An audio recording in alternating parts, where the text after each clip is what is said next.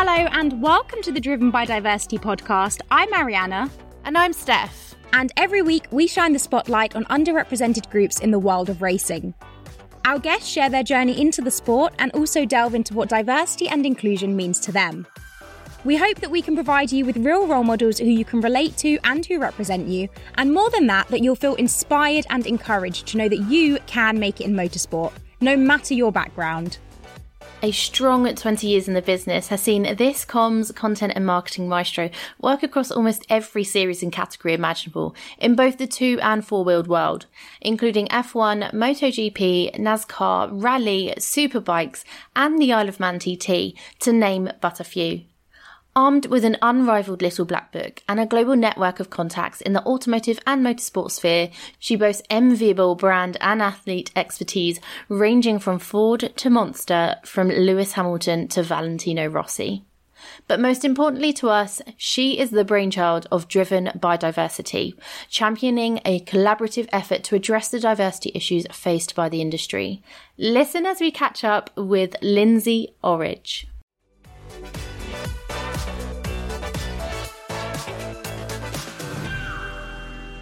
So, not many people can say that they've been in the motorsport industry for 20 years. Can you walk us through the various roles you've had throughout your career? Um, I can, and also would like to advocate for the face cream that I use because of a lot of stress and no sleep. no, I'm kidding. I've got a lot of uh, bronzer on today. Um, yeah, uh, 20 years. It always really blows my mind because I live in Silverstone, sort of like area, Motorsport Valley area. So I continuously bump into people that I worked with 20 years ago, that's just not something that most people experience unless you stay at the same company. So it's really odd because around here you'd think that like the whole world works in motorsport. You know, Christian Horner lives across the field from my house. I would say at least 60, 70% of the people who are my neighbours kind of work around here and work in motorsport as well. So it's a kind of weird thing. But yeah, 20 years, like it actually makes me feel old and I'm only 36. Like, how is that even possible? So I didn't go to university, which, um, you know, anyone who's met me for more than five minutes, that won't surprise them. Um, I, I I barely finished school. Um, but I, I didn't have any desire to go to university. I just wanted to get out and work. And I actually didn't specifically want to work in the motorsport industry, but I loved cars and loved driving. And like the second I could get my driving license, I was away. That was me done. So by a weird sort of stroke of coincidence, I was doing a college course at the time, which was to do with event management, which was just kind of like really i left school at 17 i didn't even finish my a levels. Just wanted to get the hell out of there. I hated it. And um, that was my compromise with my parents that i would at least do something. And um, i had to do a six week placement for that course over the sort of summer period. And i thought to myself well what on earth am i going to do? This is going to be so boring. Like what a boring summer. And i just thought oh bugger it. I'll um i'll ring silverstone so I rang the um, the main number at Silverstone because I, you know, grew up sort of I don't know ten miles from Silverstone, and asked to be put through to the press office. Just kind of picked a random thing and I was just like, I know the press office maybe. And Claire Williams answered, and um, and I just said, Hi, you don't know me, but would you like some free work experience? I've got to do six weeks minimum for my college course. Can I help? And you know i barely finished the sentence and she was like when can you come in? So um, i kind of turned up a few days later.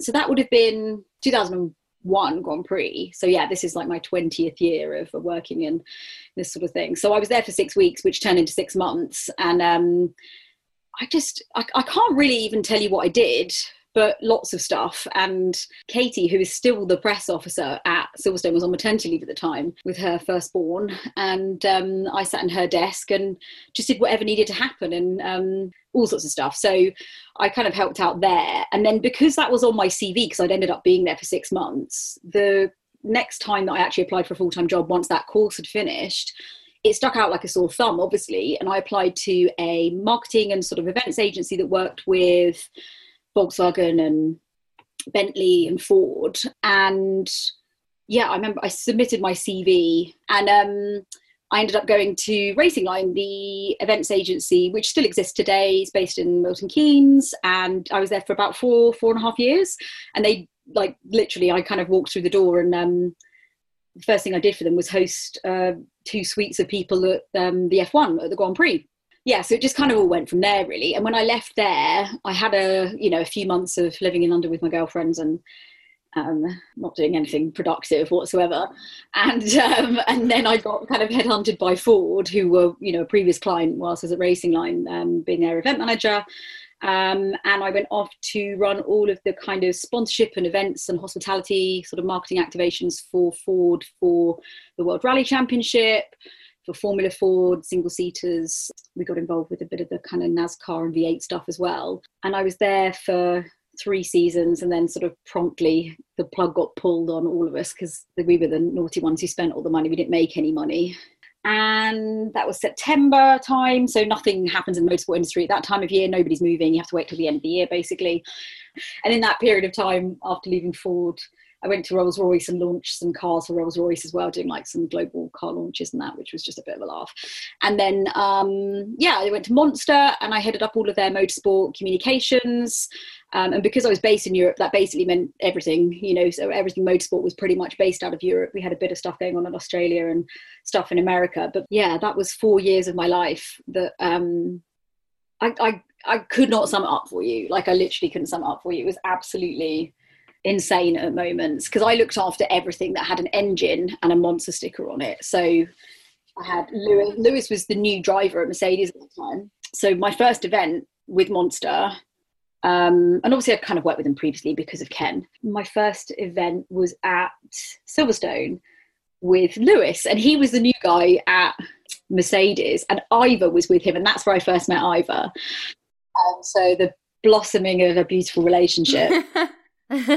and for everyone who doesn't know, Ivor is one of the founding um, members as well of Driven by Diversity. Is he's also just hilarious and like the youngest looking person in the world, honestly. Dude is eternal youth, mid to late fifties. He doesn't look it. he looks younger than I do. It's really, really disappointing. so yeah, he um that's where we met for the first time. So yeah, I went off to there and then I, it was just it was nuts. I had Lewis and it was Nico at the time and then people like Valentino Rossi, Ken, um, you know, Kurt Busch and, you know, NASCAR people like, like BJ Baldwin, Vaughn Gittin Jr., like all these athletes. So yeah, I had this sort of bonkers four years at Monster where I kind of built their comms team around um, everything that we were doing because it wasn't really very formalized before I kind of went and they were kind of, you know, freestyling it. So the running joke was that I was like the kind of acceptable, non-tattooed, non-pierced face of Monster. So I was like, I could walk into the BBC and be like, "Hey, you want to do a thing?" And they, were frightened of me. So it was quite funny, really. So we kind of, yeah, we had some, we had some good times there. But man, I like, I didn't sleep for four years. It was insane. Oh, intense. Super intense. Yeah. Well, talk to us about then moving away from Monster and setting up your own um, organisations, the Motorsport Collective, where you are now and what you're doing now, and the reason why you decided to to set that up? Absolutely. So when I left Monster, I was completely burned out, and I actually, I mean, I slept straight for like six weeks, and um, my, my, my main sort of thing was that I was very, I think I'm very fortunate in this industry. You know, I've, I've definitely definitely worked hard and earned it that's not not up for negotiation by any stretch of the imagination but um i unlike a lot of people who do the sort of marketing comms pr kind of roles in this industry i didn't just aim to get to F1 and stay there. I've done every type of motor mm-hmm. possibly imagine, you know, Dakar rally, drifting, rallycross, rally, uh, V8s, NASCAR, you know, single seater staff, two wheel staff, four wheel staff, everything you could possibly imagine. Isle of Man TT, you know, sort of every single type of event. Um, and that's quite unusual. Most people sort of specialize in something or yeah. stick with one team or that sort of role. So um, I kind of thought to myself, well, I know that when I've like lost jobs before, like when I lost my job at Ford, and other times where I've kind of just needed to like find some work, my little black book is actually super super valuable because it isn't just the same pool of people that I can call every time. It's a mm-hmm. huge range of people so I thought, well, that's got to have some value to it. And that can't just be a value to me. I wanted that to be a value to other people. So I decided to set up a networking group, which is what the Motorsport Collective was originally. It was literally like written in my notebook on a beach in LA. I set it up as a networking group, which was super, super inclusive. Um, it was anybody who'd just come from like graduating um, or who had like want, was looking for actively looking for work in the industry, right up to team principal CEOs. So there was no um, like barrier to entry apart from a really small like joining fee, which was like fifty nine pounds. Um, and then we had cool events. The, the whole idea as well was to have like cool events where it wasn't just the same people talking because this industry, you know, the same people get the same platform all the time, and that's you know why we're doing what we're doing with this. Yeah. To give other people who've got interesting stories to share, like that platform to share them. And we had like interesting people come and, you know, talk about things and we had them in cool venues. Like we did a yacht party in Monaco one um, F1 weekend. We did our launch event at Soho House in Oxfordshire, and yeah, we ha- there was always a charitable element. So whatever, um, whoever came had to bring something that could be auctioned for charity, and our chosen charity was Movember So I got involved in Movember ah. quite as well, which is fun we auction off a load of stuff for them. But the whole idea was let's kind of make it super inclusive so that there's no restriction. You could, if you're an engineer, a marketing person, a recruiter, you know, um, anybody, media, anything, anybody could come. And it wasn't hierarchical. It wasn't like, yeah. well, you could only this level and come to these events if you're a CEO, because that's what a lot of other organizations in this industry are like and they're all very very male dominated like the whole industry is and i really wanted it to be somewhere that just felt like casual and there was no dress code and you didn't wear a name badge you just picked a sticker that represented what you did. So you kind of you know if you were a driver it had a helmet it was engineer it had a spanner you know whatever. Um and then yeah we had a lot of fun with that over a couple of years. But what kind of came off the back of that was then me kind of feeling a bit more comfortable in working out what I wanted to do going forwards. And then I ended up carrying on basically the same stuff I've done for years, which is marketing, comms, content, PR stuff for various different people, different drivers. So I always did stuff for Ken, continue to do stuff for him, um, people like Vaughn, like other drivers that I'd worked with for years. And yeah, the the marketing sort of agency sort of side of it kind of became um, grew out of that. But the whole again, the whole point of that was that it, it wasn't just me doing everything. It was me kind of like overseeing things and being sort of strategy, but pulling in like really good freelance talent and giving people opportunities to do things. So if we had a big project, for example, that wasn't just something that worked just for, to, for me to kind of do more than more than I could um, cope with, which was basically every project. I would have someone who I knew was an absolute expert in something, but we'd always have, you know, like a kind of junior and someone who could come and like get that experience and and kind of work on things from there. So it was just a super nice way of kind of, you know, passing the experience down. Yeah, and I think that's just something that we, this industry is so competitive on the track that that spills out into mm-hmm. stuff in a completely unnecessary and unhelpful way. And I've done roles which have required a huge amount of collaboration, and that's that's very much kind of me just in general like I, I don't really just like doing things on my own i love having like other people and other ideas and getting more opinions than just yours and sort of blindly bashing on through. You know, that's why I've been around for so long. It's because none of the ideas are my own. Um,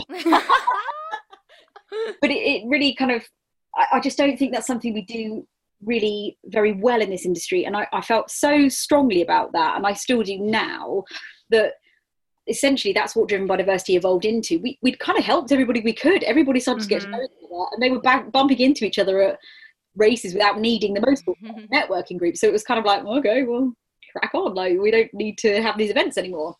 But what we wanted to do was always try and work out because by that point Ivor had kind of come on board to help, and so did Sarah Franklin, who's sort of motorsport legal. Uh, she's fantastic to kind of brainstorm what we could do and how we could do things and widen our networks.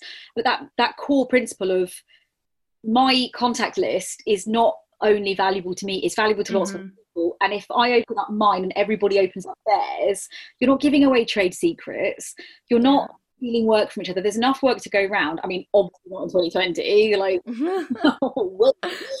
normally, like, um, but that this year is an exact proof of why we need that because. Yeah if you just keep everything to yourself and you don't want to share anything or tell anybody, there'll come a point, like in 2020, where that doesn't fly anymore because you are going to need help from someone else or you are going to need another idea or even just to sort of say like i have a really open door policy of people sort of in the industry even people who don't really know very well you know as long as it's a genuine request and it's not just someone who's like fishing for you know someone's email address to spam them or something like that but if, if you've got an idea or a thing that you really want to get done and that tiny piece of the jigsaw puzzle is just getting it in front of the right person if i know mm-hmm. them I'll help you do that. You know, and I, they're not doing that to get anything any gain for myself. It's just you pay it forward and it'll come around. You know, I just I think there's a lot of people in this industry who maybe are in this industry because they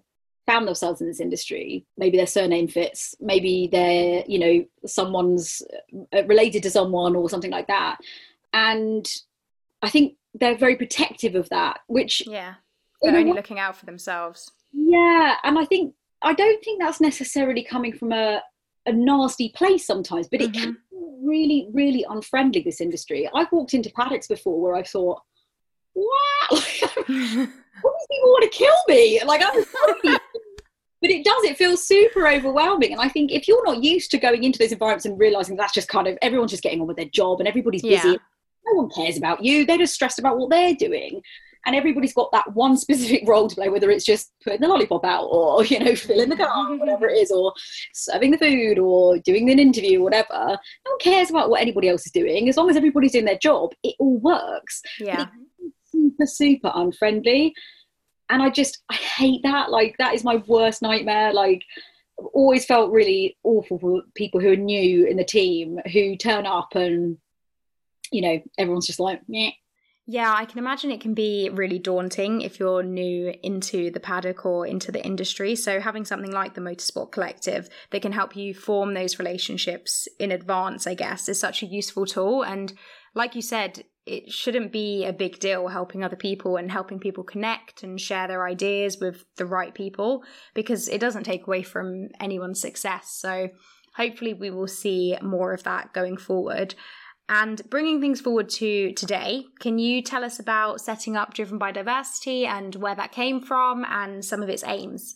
Yeah, absolutely. So, like I mentioned earlier, it was sort of um, an extension of what we were doing at the Motorsport Collective in the networking group. And we wanted to kind of turn our attention to a part of the industry that actually needed our assistance because we had a really kind of combined kind of collective um, power in being able to connect anybody in the industry really and get a lot of stuff done. So it was always one of those things that we'd sort of mulled over of like how can we do it and Ivor and I talked at length about you know do we just get involved with a specific charity and just help them do we just help students. So we've been speaking to student motorsport a lot um, and, and working out how we could do things with them.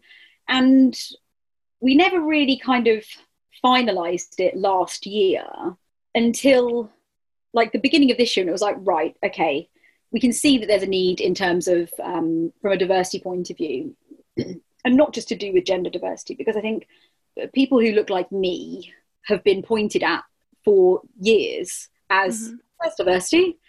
And it's it's like well we've got you know we've let 5% of our industry is women. And it's like everyone sort of pats themselves on the back and like that that's done you know. Well we've done it. We've done diversity bit and i don't agree with that at all. I've, I've never agreed with that. And i've always thought that you know sort of there have been some great programs that have been set up to get women involved in motorsport in various different um, ways all of which have all contributed towards that more women working in the industry. But that is not diversity because if you look at the uh, cross section of women who work in the industry, most of them look like me. you know, they're all from the home counties, largely for people who work in the UK because of the area that we grew up in and the, you know, the area where a lot of people are based. And whilst there's nothing wrong with that, that's not diversity. And um, it just sort of, I don't know, it just really irks me that that's the way that it's sort of kind of like, oh, you know, done. And I just, I just don't think that that's right at all. So I really wanted to, you know, sort of to do something where we were doing you know some good. And we're, a real force to be reckoned with i think when we get a group of people together in this industry because we work so quickly and efficiently because we have to regardless of what it is. Like efficiency is the key. And i think when you want to do something like you'd better move out of our way because we will get it done in like absolutely record time and I really wanted to harness that power. So Ivor and I have been talking for a long time about how we can kind of solve these sorts of, well, you know, we immediately solve them, but you know, have an impact on these things. So um, 2020 came around, and obviously everything kind of went to shit in the industry, and we thought, well. Everyone that we kind of need to help us and who is sitting around with nothing to do at the moment, we might as well harness that even easier because normally it, we'd have that period of like January, February and then everybody's gone again. So um, so yeah, it kind of worked out all right in the end, really. Um, so yeah, it's I think um, it doesn't need to be any more complicated than everybody knowing what needs to be done and everybody just getting on with it. And I think it's very very easy with these big global social issues to feel completely overwhelmed by having an impact on them. Mm-hmm. It's like climate change, isn't it? It's like oh, you know, nobody in motorsport wants to admit that they're having an impact on climate change in a bad way. Um, everybody wants to kind of do the thing that is, you know, sort of going towards helping, you know, sort of uh, the effects of climate change. And I think it's the same with the sort of diversity issues because if you think about it, an industry that is largely made up of white men, to be completely blunt, which it is. Um, if you look at it globally, it really, really is um, isn't diverse by any stretch of the imagination. It's just not. Even if some of the people within that maybe come from lower socioeconomic backgrounds, which most of them don't. Um, even if some of them come from, you know, sort of different geographical locations, it's just not going to be a diverse mix of people. So, trying to think about the big, big global issue of racism and, you know, sort of diversity and equality and inclusion it can feel utterly overwhelming. You think, well, there's nothing we can do about it. But if everybody individually does something that has influence in their own specific area, even if you just scale that down just the motorsport industry, like we can actually have an impact on those things. Absolutely. I agree. You know, and I think that I think that's missed a lot of the time. And it's ironic really because this whole industry is built on human capital.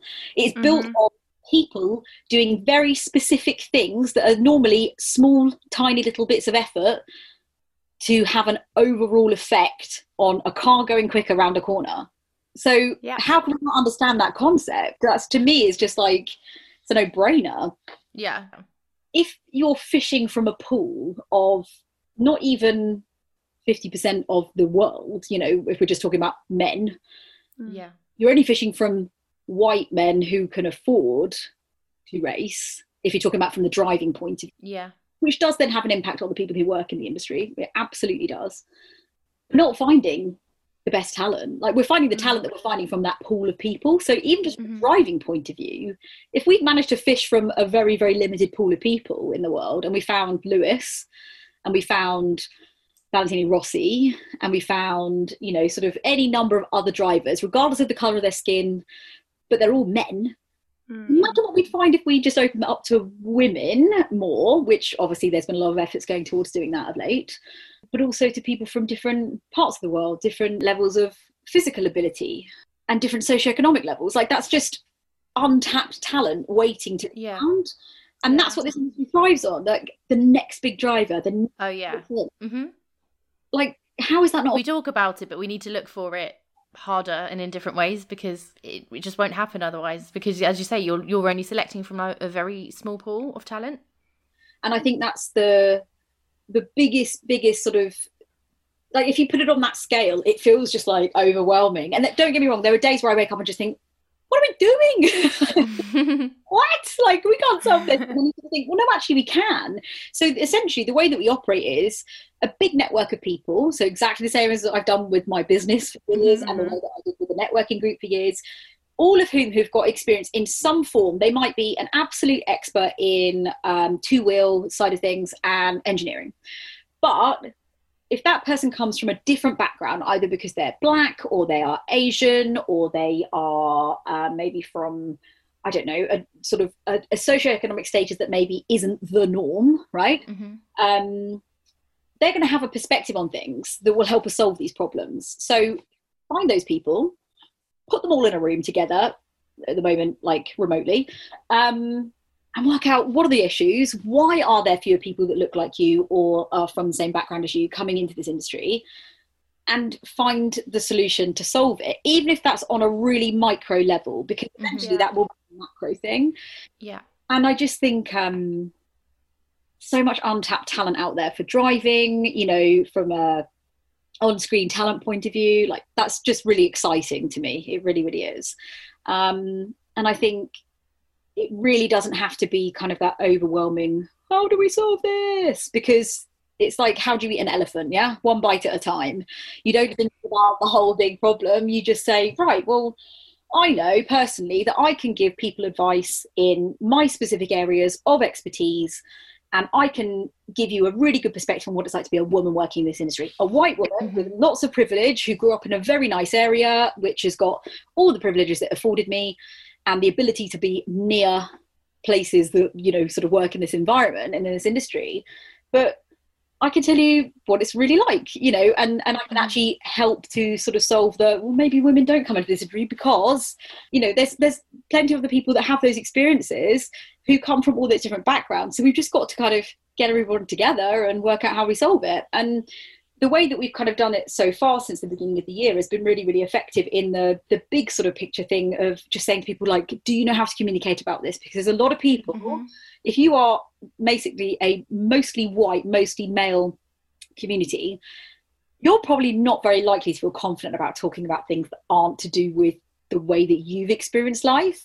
Yeah. Don't try and do it on your own. Ask, and we'll. We've got all the people who can help put that together because they're comms experts and they're people from different backgrounds who can say, you might not want to phrase it like this you might want to phrase it like this and to actually dig into those sorts of areas and then say can we help you do this you know can we come up with some ideas that can actually help you solve this um, that don't sort of fall into the tokenist sort of side of things that don't look like you're trying to crack a nut with a sledgehammer um, and don't sort of have that like knee jerk oh look you know we've got a black person on screen now so done. It's like, no, yeah. not done. The systemic problems that the world is facing mm-hmm. are no different from what the uh, the motorsport industry is facing. Yeah, it's just a little microcosm of that. Mm-hmm. And I think there's no quick fix, like mm-hmm. there isn't anything that's you know needs to be done. But the actual collective power that we've got amongst all these people who are so smart and good people who want to see things change. Like I'm not doing this so that like I can pat myself on the back or so that it changes for me.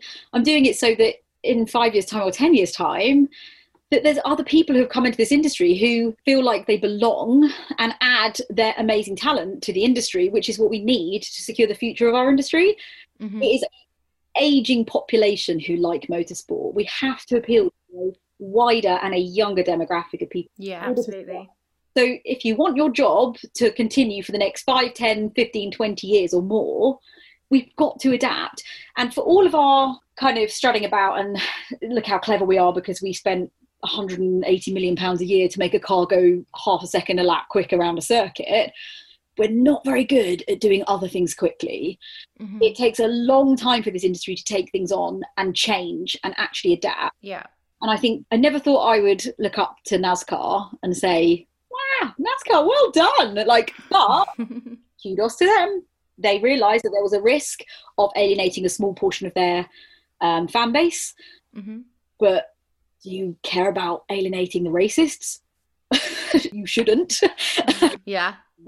So they made a stand because the reward, the potential reward for them, was greater. Exactly, was much much greater and was widening their audience. And I think this is what is so simple and clear to me and everybody that works, you know, sort of with us on this um, Driven by Diversity um, Alliance, is that this is not saying, well, there's, you know, we want to whittle it down so that we're only looking at this tiny portion of society to fill the jobs that exist. We're looking at an expansion of our sport, and it's an expansion of the audience, an expansion of the driver talent, an expansion of the, the talent that can work in this industry, not a reduction of it and it's so easy mm-hmm. i think for people the people who shout the loudest like with all these things the trolls and everybody who's mm-hmm. commented on a we races one you know yeah. um, post of saying oh you know bloody mm-hmm.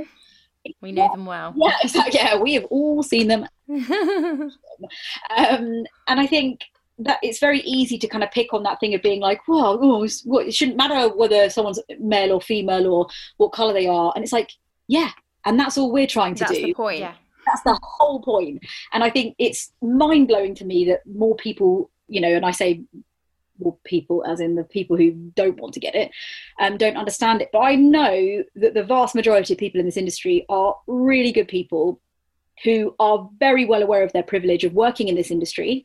Mm-hmm. as well as all their you know the the white privilege that anybody who is white in this industry has has been afforded in their life um, but I don't think there are many people who want to put their hand up and say that we could do better or that they've done the wrong things or that they need to learn or change or adapt because this industry does not make it very easy for people to be honest about how they feel about things or to be mm. vulnerable because you show a bit of vulnerability and there's a hundred people waiting to take your job and everybody is reminded of that on a daily basis like sometimes verbally and and do you think that's true as well? Is that well founded i think it is unfortunately to a degree. Um i mean i've managed to struggle on for 20 years plenty of people i'm sure who would have much preferred that i didn't um but yeah i think when you create a culture like that where you know that there's more of a demand for people to come into the industry than there is in terms of the supply of jobs. Yeah. It automatically creates that feeling of like, well, I better protect my little bit of you know, sort of, you know. Don't um, speak out too loudly as well against the norm. Yeah, don't speak out too loudly against the norm. Don't call out behaviour maybe that should be called out that you would normally mm. call out in general society, or that if a friend told you that somebody had behaved like that at work, you'd be horrified and you'd be telling them to ring HR. And I think you know sort of we've got to we've got to take that really really seriously and i think if we want to be welcoming to a wider group of people even if you just extend that to just just to women right we've got to actually make it more welcoming and not make it feel like it is just a boys club we've actually got to proactively do it. It's not just going to happen of, of its own, own volition. It really really isn't. And if people are too afraid to say I actually feel really uncomfortable because of this situation or can you not make a joke like that? Because you might think that's funny but there's other people here who mm-hmm. probably don't think that that's funny or that your behavior is crossing a line nothing will change. Absolutely yeah. nothing. Yeah. It really won't what's your experience been in the industry as a woman? I've definitely had some really unpleasant experiences hands down. And i think they are probably more at the beginning of my career when you're sort of younger anyway to start with. You know i was 17 when i started working in this industry. Um, and you're very aware of the position that you're in because you feel very lucky and you're very grateful and you don't want to upset anything and it's all boys and you mm. have to go along with the banter. And i think i don't there's some really really unpleasant things that go on in this industry. Absolutely do. Like every industry and like every part of life okay?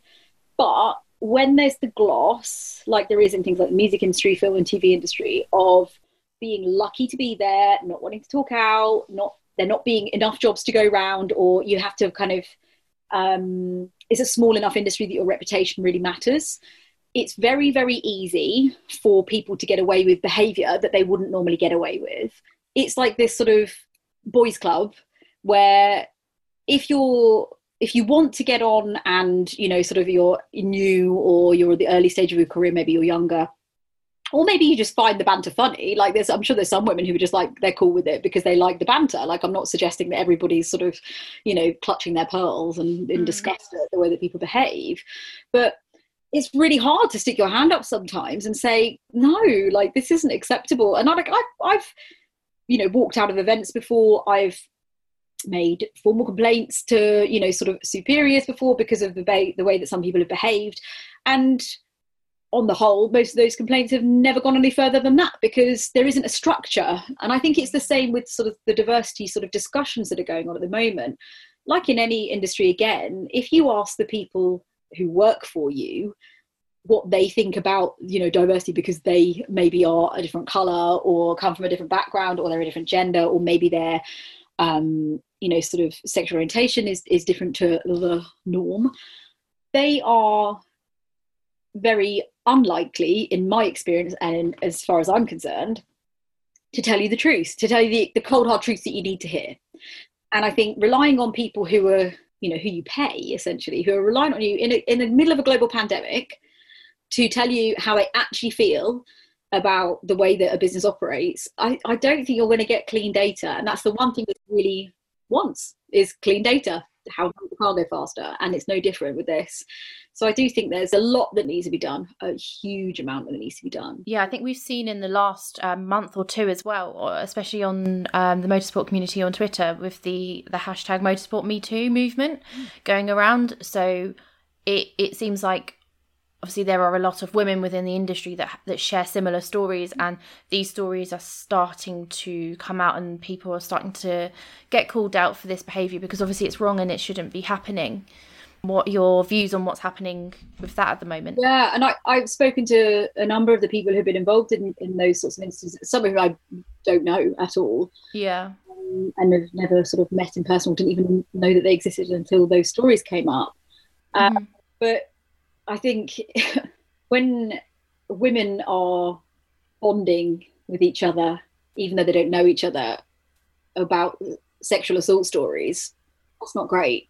No, that's not great at all. Um, and I know that any time I've ever had, um, you know, the sort of opportunity to employ somebody female, which, um, you know, if they're sort of the right person for the job, one of the first things I do is give them a, a list of people that they should probably avoid and that's something that shouldn't have to happen. Like as as one of you know like the the tick boxes that you get on your new new day at work in the new starter pack that's not something you know that really mm. is the norm or should be the norm. No like here's the health and safety induction. Oh and by the way here's yeah. here's a list of guys. Yeah. i think you know if any sort of guys are, are listening to this and don't get me wrong i have some absolutely incredible male friends in this industry who have helped with situations like this before have seen these things happening and have you know either got involved and physically removed people or you know have got into tussles with people or have seen like an atmosphere brewing and have just said i think it's about time we got you back to the hotel because i just don't really like the way that this is going in here. Mm-hmm. and um you know be eternally grateful for all those people for actually stepping in. And i think any of the guys that are listening it's like with the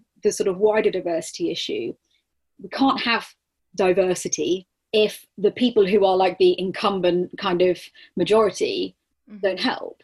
So it's no different with this. And I, I, think it can feel quite overwhelming sometimes. If you're a guy and you don't really know like a, a woman particularly well or something like that, you don't want to be bowling in and being like, hey, this man hassling you because it might be like, might be perfectly fine with it. But yeah, might be absolutely not fine with it. Yeah. And I think I would absolutely encourage any guy because I've I've had this a lot. I've, I've, been speaking, you know, a lot for years about these sorts of incidences and the things that happen to me personally, and the fact that every time I talk out about them, I get an influx of other women who mm. either know or don't know. Some of whom I've known for years and are just like, "Oh, can I tell you about the time when?" And you're like, "Yeah, of course you can," and like I'll be here as a sounding board and um, mm. you know, a confidential kind of ear.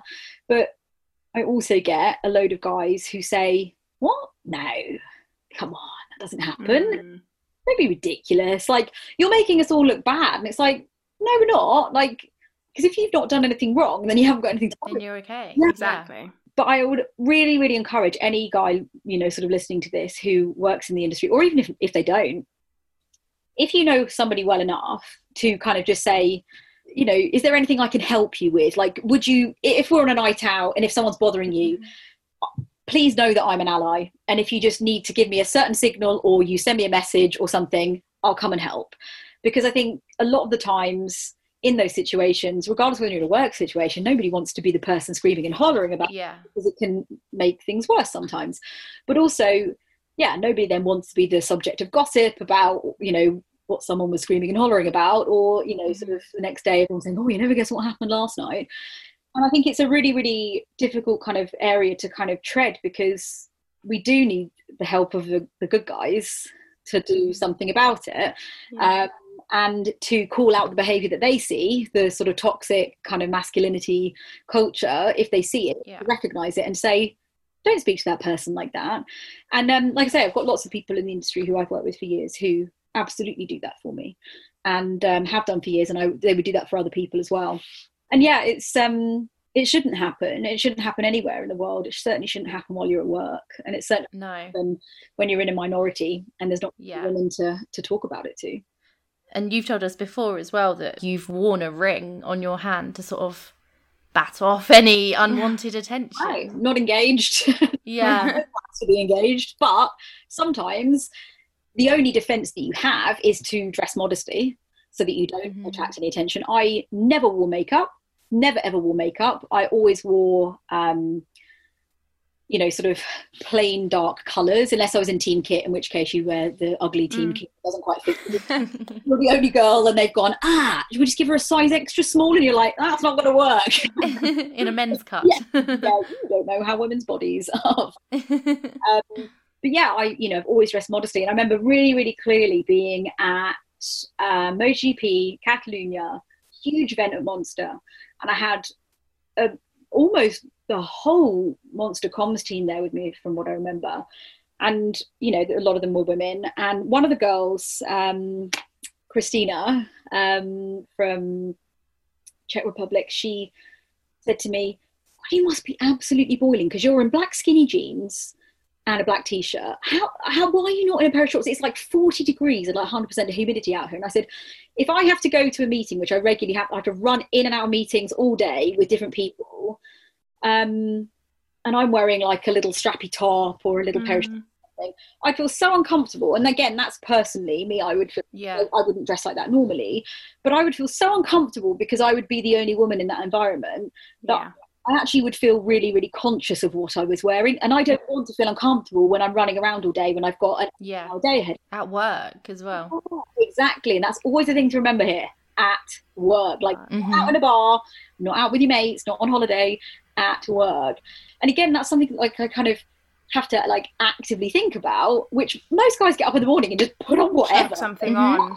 think about it, do they? So, but yeah, I just think it's um it's so easy to kind of help people in those situations and yeah. it's so easy to pass that information on i'll always be really honest with people about you know okay well yeah you might want to go and work for that team but can i tell you some stories maybe or some things about my experiences of working with them or my very close friends worked, you know experiences working with them the mm. reality of it not to scare you but to give you the information yeah Absolutely. I think that's actually really valuable because with any job, regardless of what industry it's in, you don't actually know what it's going to be like until you're there. And then once you're there, it's already late. So it's really helpful to have that uh, kind of network of contacts who have had an experience within a company or within um, a certain area that can tell you the truth and the realities of it. And then you can take from that what you will and make an informed decision about how you go forward with it. Absolutely. Exactly, Steph. And it's through those conversations as well that you hopefully will eventually root out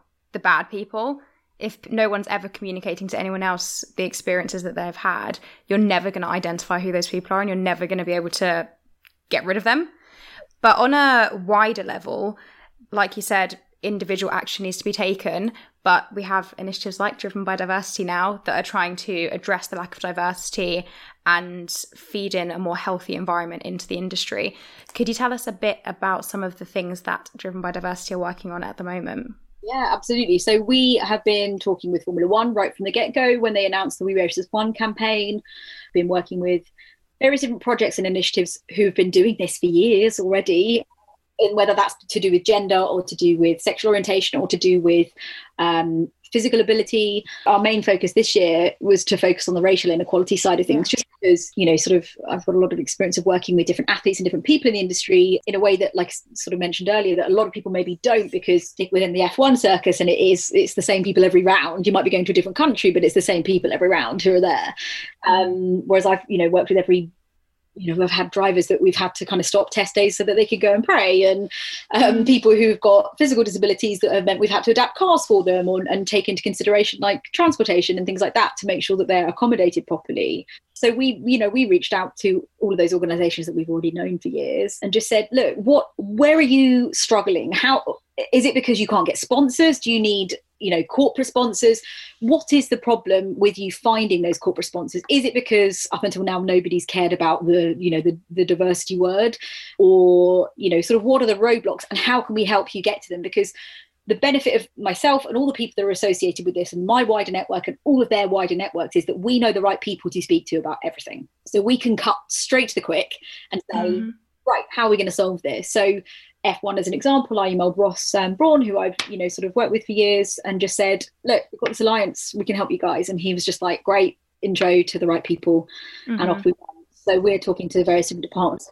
One about how we can help to increase their sort of diversity on screen from uh, like an on talent sort of side of things, um, which will mostly be from 2021 onwards. And, you know, how we can integrate some of these projects and initiatives that have been running for years and how they can help to get funding, um, maybe corporate partners, um, individuals who uh, may be struggling to get their foothold in the industry from a point of view of on screen talent, behind the scenes stuff. So anything that we work on, we will then involve it won't just be us doing it. We'll involve someone who's like new to the industry you know like with with you guys or other people that maybe want to get like some production experience for example.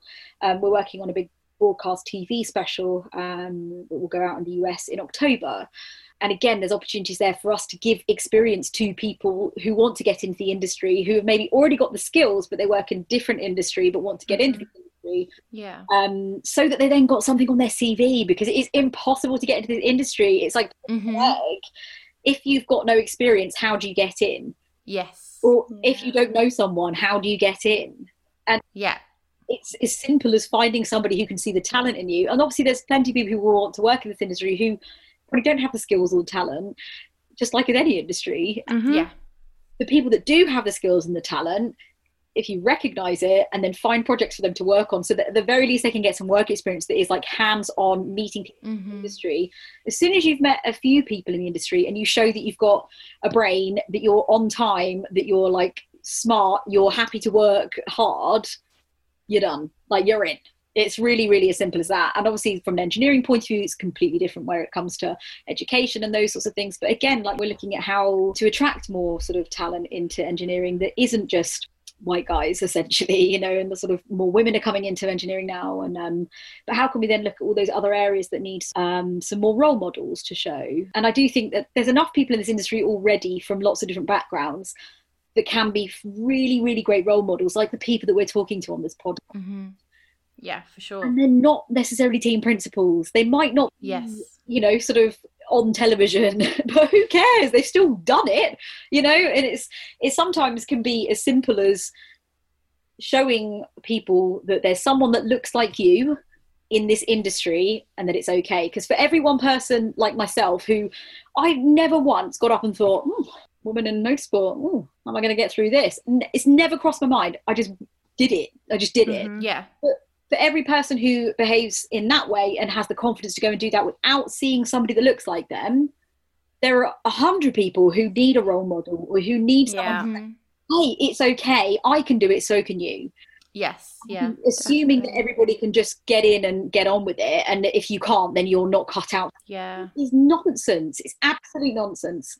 For some people, it's a source of motivation as well, seeing someone that they can see themselves in and they can go, oh, yeah, okay, well, I can do that then as well. Like, just having that behind it too, even if they do have the confidence to, to go forward and, and sort of reach their goal. Right. And I think, you know, even if you just look at like the on screen talent side of things, why wouldn't you want to see different people on screen? Like, I don't want to look at the same oh white dudes all the time talking about motors. I mean, not that I watch it, but exactly. but you know, like there are people around the world who are don't know that they're motorsport fans yet, but they might become a motorsport fan because one day they turn it on and it isn't just the same people who have been doing it for the last 20 years. It's something that appeals to them. Exactly. I mean, I just that is a no-brainer to me. It's an absolute no-brainer. So there's there's loads of projects and initiatives that have been going on for years. One that we're working with in Philadelphia that we've worked with for a long time, the Urban Youth Racing School.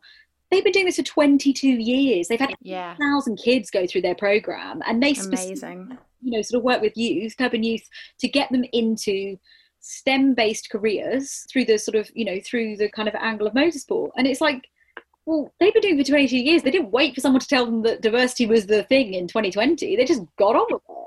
So, you know, and they've got big backing from big corporate sponsors. So there are people that have been doing this, like Niall at the Blair Project, and um, lots and lots of other people that have been doing these things. And um, sometimes it's just connecting them to the right people because they've been banging on the wrong door, or even Yeah. banging on the right door.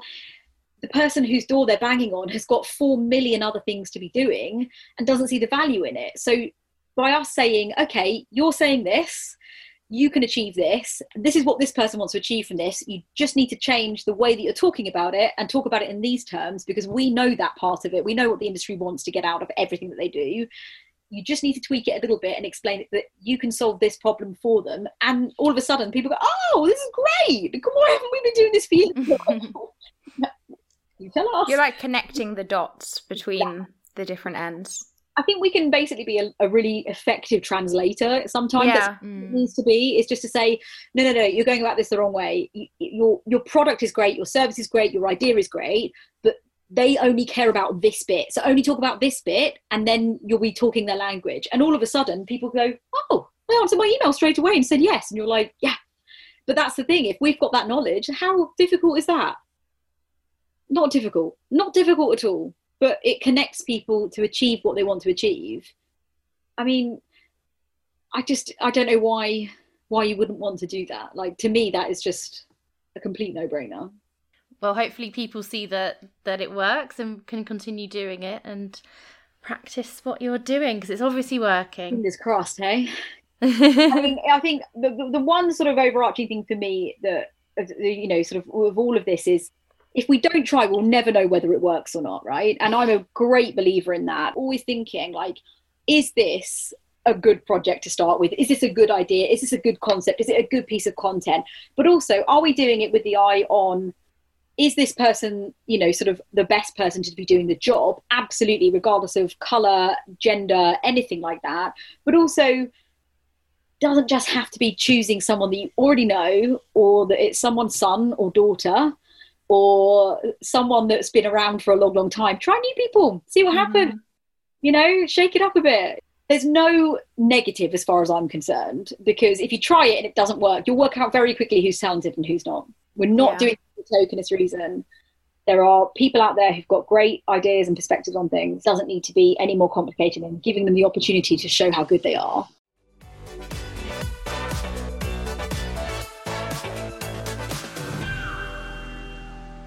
It's rare for someone in the industry to have touched on the many areas of motorsport that Linz has. Like she said, most people specialise within a certain field or series, so her expertise and experience within the sport as a whole is almost unrivaled. Yeah, it just goes to show that to work in the sport, you don't need to have all of the latest technical knowledge that might put some people off considering a career in this area.